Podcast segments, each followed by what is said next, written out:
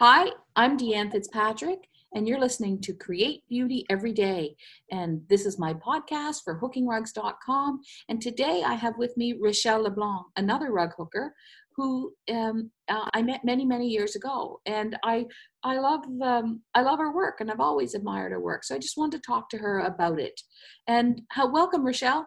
Thank you. Thank you for having me. Good. How are things in Houston?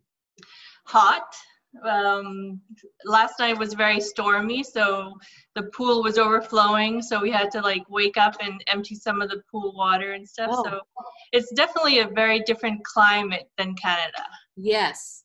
It you takes some getting for many years, didn't you? Yeah, yeah, for ten years. Yeah. Tell me about where you grew up and and your life, uh, your young life. Talk to me about that a little bit. Well, I was born uh, just outside of Boston uh, in a um, city called Waltham, Massachusetts. And when we were three, um, my parents were originally from the Maritimes. So they decided um, after um, the three of us were born, three sisters, um, they decided that, you know, they wanted to raise their kids in Canada. So we went um, and moved to a small, a small town called uh, Bouctouche, New Brunswick. Mm-hmm so I grew up, um, you know, fishing and going to the beach, and um, and I left for college at 18, and yeah, my father had a fish market. So yes. most of the time, you know, it was real drag. Every time we had to go work right before the school dance, we'd smell like fish, which really wasn't always ideal. No. um, and my mother, at one point, um, bought the local fabric store. Okay. So I got to play with fabric with her. Um, so yeah. What brought you to the mat? What brought you to the idea of rug hooking and? Well, I was working as a designer in Montreal, and you know the fashion industry is a very intense, high stress environment. And I had two kids at the time, and I was really stressed out. So I just escaped for the weekend to Shelburne, Vermont, and fell across um, the Shelburne Museum. And it's a folk art museum, and every building has a different collection.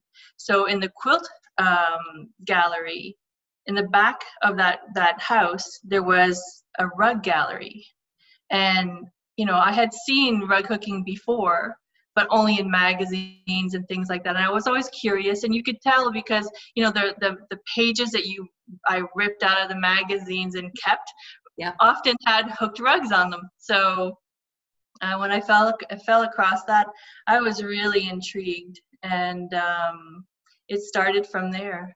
I found a tiny little book in the front in the library in Montreal and started hooking. I still hook with the same latch hook that my yeah. mother-in-law gave me.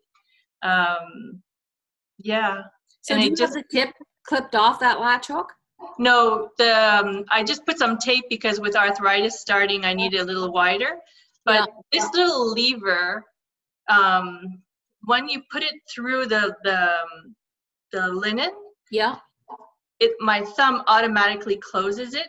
Okay. As I put the the strip of wool on it, and um, it pulls up easy like you really need that little lever because otherwise the hook is going to get caught. You don't and, use a frame do you?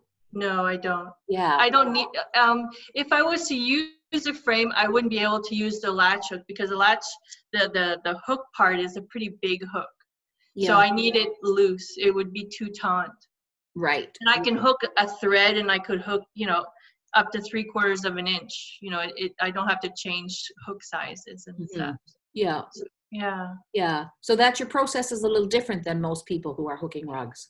Yeah, and I only found out um, really early on um, when I I remember going to see you in your yep. studio and stuff like that, and that was about the around around the time that I realized we had just gotten internet, and I just realized that there were more people doing this, mm-hmm. and they were using all these expensive tools and we had no money at the time mm-hmm. so you know if you're going to give something for free i'll use it like why do i need to spend all this money um, so that's when i discovered that there was a whole community yeah so you, yeah. you learned on your own you're self-taught yes yeah i'm self-taught yeah. i i never took a workshop Never. Never. Never. You know, when I first when I first met you, Yeah. um, I remember my knees were shaking because I had never shown my art to anybody. I painted at the time. yeah. Um, and, you know, when you're working in the garment industry, it's a very critical industry too. So, you know, the art I kept very close to myself and I, I protected it because I didn't want criticism and stuff like that. So when I went to see you that time, um, it meant a lot. And um, you said three things. You said, um, these are some of the most beautiful rugs I've seen in a long time, but I hate your faces. Um, I understand. I understand why. and then Yeah, I um, don't think I would have said I hate them, did I? I did. I, oh, I don't like your faces. I, I don't like the faces, because you you don't you don't like putting like the eyes and stuff. And at the time, I was just doing like little slits. they were really rigid. Yeah, at the time yeah. I remember. They're very beautiful now. Now, now, but it you know organically it got to that point. Yeah. And then you said, um, don't, I asked you if I should take workshops and stuff, and you thought about it for a moment, and you said, don't ever take a workshop. And I asked you why, and you said, because they're going to change the way you see things, and there's nothing wrong with the way you see things. Mm. And that was an amazing comment. And it's not that, you know, people shouldn't take workshops. No, I agree. A lot of people should take them. Yeah. Yeah, But- a lot from them. but it really gave me permission to stand on my own and not need outside influence. Because at the time i mean this was 2004-ish Mhm. um, and the rules were very very um, you know people were still talking about all these rules for rug hooking and you can't hook with different strip widths and stuff like that which is complete nonsense. Um, and there were specific ways people wanted you to do things and i think you know you identified that i might be a little more independent and it really gave me permission to to just stand on my own and not be afraid um, because you know everybody's different Mhm. yeah and the third thing you told me was don't be afraid to knock on the big doors Mm. because the big it's easier to go down from a big door than go up from a small door Oh, did I tell you that? That's good. Yeah. Those are good advice. Those all good advice, really. that, it was an amazing advice like i tell my students all the time like like it was amazing because you know you don't always need someone to show you how to do things No. you can be the first person to do it yeah, you can. Yeah. you know True. I think that's what art is, and I think that's what makes your rugs art. Your your rugs in particular. yeah yeah You were just kind of. I could tell really early on that you were just in a process of discovery. Even the fact that you're using the latch hook sort of tells me that you know you're independent minded and right yeah Right. And, you know, when I meet uh, rug hookers that want to express their own kind of ideas and patterns and stuff like that, you know, they often mention your name. They often mention my name and a few other rug hookers. Mhm. Um, I think our work really stands out. Um, and there's room for all of it. There's room for everyone. there's room for all of it and there's room for there's room for people who want to just create patterns and not we shouldn't say just create patterns making is making you know Yes. Yes. the process of making is important Yes. you know i i try not. I remember once a friend of mine uh, her her son was playing house league hockey you know as opposed Right. to uh, and she said i hate it when people say just house league. It's house league. It's great. You know what i mean? There's just a you know we should do what we want to do. Tell me about your book. My book um, was really hard to do because I'm not a writer. yeah. Um, and it took me a while. It took a long time for people to convince me that uh, I should sit down and write a book. You know, I, I wrote a book, a workshop book that I I have available to students, and that's just, you know, I realize, you know, at the beginning, um, my workshop can be intense for people. So instead of you know frantically taking notes all the time, it was a way for them just to sit down and relax and absorb, and then they could, you know, they'd have the workshop book for notes. But this book was different. You know, people wanted me to to write a how-to book, um, and it it it wasn't the type of book I wanted to read. And um, I, you know, I'm self-taught, and you know, I'm self-taught by going to museums and reading exhibition catalogs and reading about who the artists were in their time and how they saw life and how they treated the material or the paints differently and stuff. And that's how I learned how, how to become and to see and to look. So I wanted that type of book uh, for people. Mm-hmm. I didn't want to only appear, um, appeal to the rug hooker. I wanted, you know, maybe somebody that's a textile artist that was where they're intrigued about rug hooking. Well, this is kind of like that bridge into, um, you know, the creativity of rug hooking. Mm-hmm. So the book, um, there's a little bit about my early beginnings, where I grew up, um, how all of it kind of influenced my subject matter um, I left early. I left very young uh, from home. My father died when I was 15. So I think you know, if you look at my work, I kind of surrounded myself with my family. If you look at the, my early paintings, um, some of them became rugs. They were people I knew. Um, so uh, I wanted to kind of explain why and where that came from. Mm-hmm. Yeah. I also I also talk about my process. Okay. Um, and then there's a, a section with the, the catalog of works. Great. Yeah. I I think if I was to describe, if I was to use a word to describe your imagery, I would say sisterly. Yeah. There's a warmth between the people in your images. Yeah.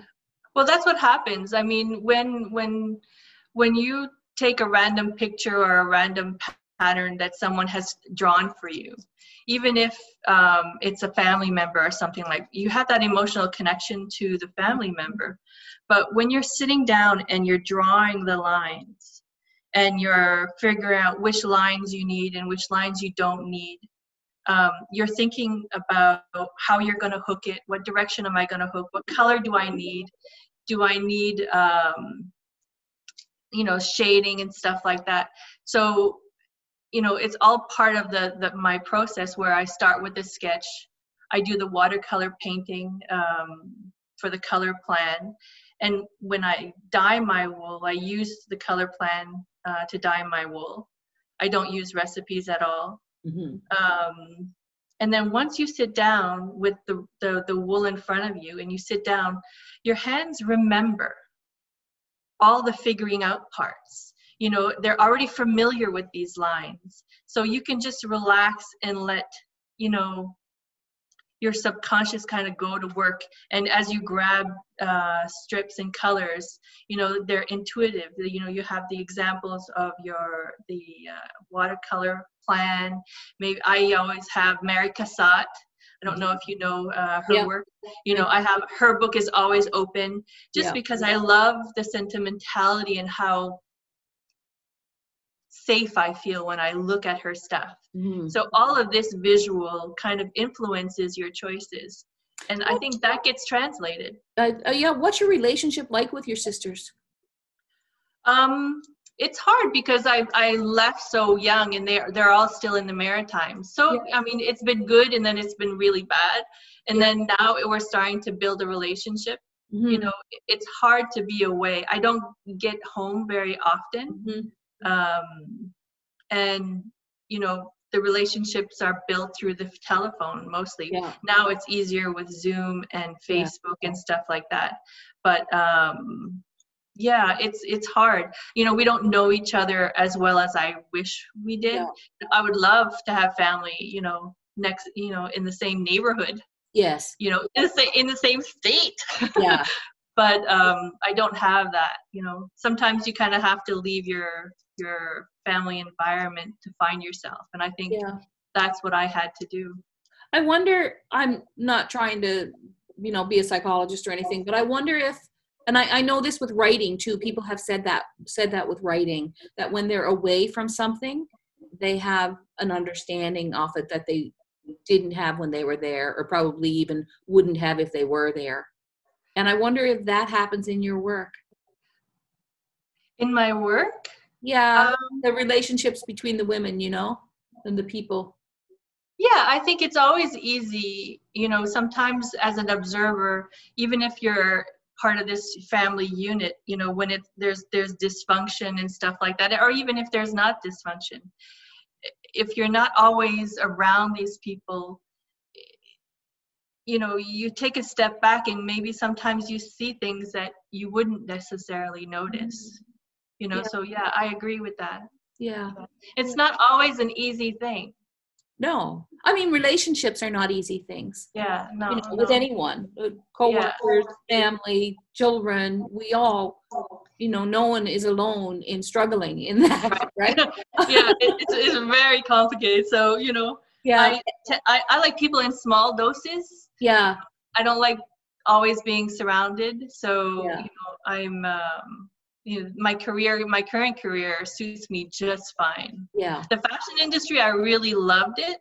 Yeah. Um, I, at the end, I was like a pattern maker and stuff, so I really love figuring out the three-dimensional, you know, stuff of of, of patterns and and stuff like that. But um, it was a bit too intense for my personality. hmm You know, I would burn out on occasion, and that's where I, when I found rug hooking, I would escape into rug hooking. So at one point, I had a burnout, and I was off work for about six months and I said, you know, if Van Gogh went, you know, crazy painting, I, you know, I'm a little nuts right now, so let's just, you know, dive into to rug hooking and see what happens. and it So- made me, it made me better. the last time you came to visit me, you brought uh, you brought uh, something different. You were hooking, but it was completely unique.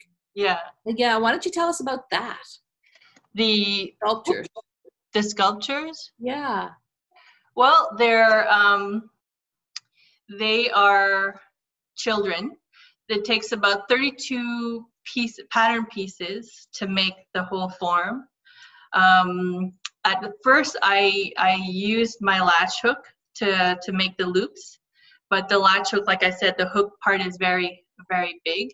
So um, I the strip size is a number six. So I punch needle it with Amy Oxford's punch needles. needle. Yeah. Um, and yeah, and I'm I started a new one yesterday. So I just love them. It took about a year to make uh, all 10 sculptures. Some of them have multiple figures. And every once in a while, my husband, you know, he would hear me giggle. and, you know, they're just so much fun to make. And I was curious to see, like, if I walked into a gallery with all these little people, like, what would it be like? So I just became obsessed. Yeah, the first one you saw kind of looks like ET, so I, I improved as I went around. Right. Yeah. Can people see these on your website, Rochelle? Yes, yes. Yeah, And that yeah. is how where what is your website? www.rochelleleblanc.com. And they can also um, buy your book there. Yes, and it uh, yes, it's um it's self-published. So it uh, if you go on my website, there's links to lulu.com. Okay, great. Uh, Yeah, and it's called Finding Home: uh, Rug Hooker's Journey. and do you do you like to put a body of work together to create a show, or do you just like to make it piece by piece? in order for me to kind of get in that zone where I kind of decide what I want to make, I have to say that I work in series. Yeah. That, you know, in order to start um, the series that I'm working on now, started with the invitation um, to take part of um, the exhibition at uh, the Robert Bateman Center in Victoria, BC, called Castaways. Okay. I was forced to use only recycled stuff. So I was able to source recycled uh, yarns made with recycled goods. So I kind of took that because it's a really large piece. So I've designed the next series around, you know, landscapes and water and maybe recycling and, and plastic garbage and all this stuff. So, you know, in order to kind of plan ahead, I did sit down and say, if I was to walk into a gallery, hmm what would I see? What would I want to see? And that's where I started gathering, you know, because I use a board and it's uh, it's planned out as a, a whole year, Yeah. and there's one piece per month. and you know there's certain things that are stuck there like colors or you know pictures that remind me of of uh, that trigger some kind of idea Mhm. so they're all there and i don't think about the final design on any of them You until i get to that month when i get to that month that's when i figure out stuff Wow, you're very diligent yeah i think it and comes from deliberate. That's very deliberate. Wow. yeah yeah Yeah. i tried um you know especially with the success of you know the finding home series and stuff Mhm. like that um i really want there to be layers to in my work Yeah. that it's not just a pretty thing to hang on the wall you Right. know there's there's some of my rugs that were really you know talking about pain um, you know when we moved to alberta it wasn't easy my daughters had a hard time transitioning um, without their friends and stuff and some of the those that those painful moments are in you know the picnic and revelation so you know i'm trying to kind of find layers in my work hmm Yeah, there are definitely there are definitely layers in your work. I think Yeah. that was very visible really early on.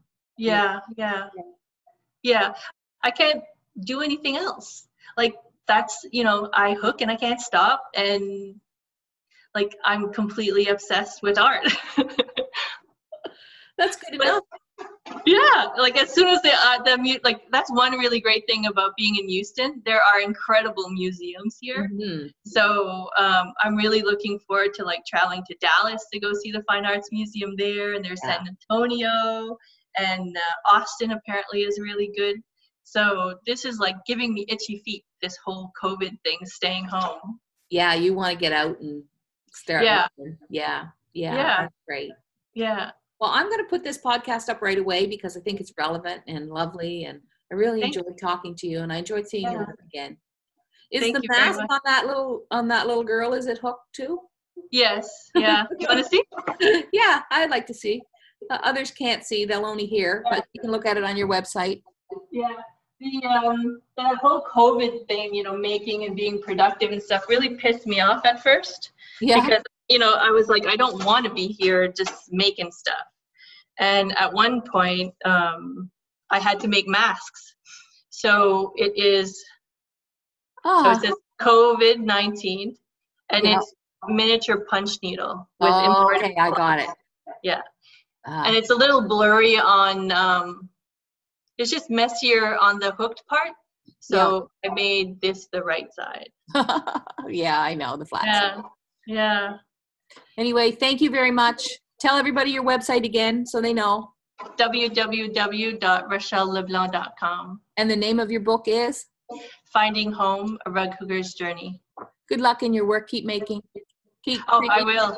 i will yeah your three your three um the three things you told me are constantly ringing there's even a quote one of my on one of those quotes in the book from you Oh, good. That's great. Thank you. I really appreciate. I'm I'm glad that it that it was helpful. It was it Yeah. was You take care. And uh, this is Create Beauty Every Day with Deanne Fitzpatrick. And my guest today was Rochelle LeBlanc. And I was really happy to visit with her. I'll thank you very later. much okay bye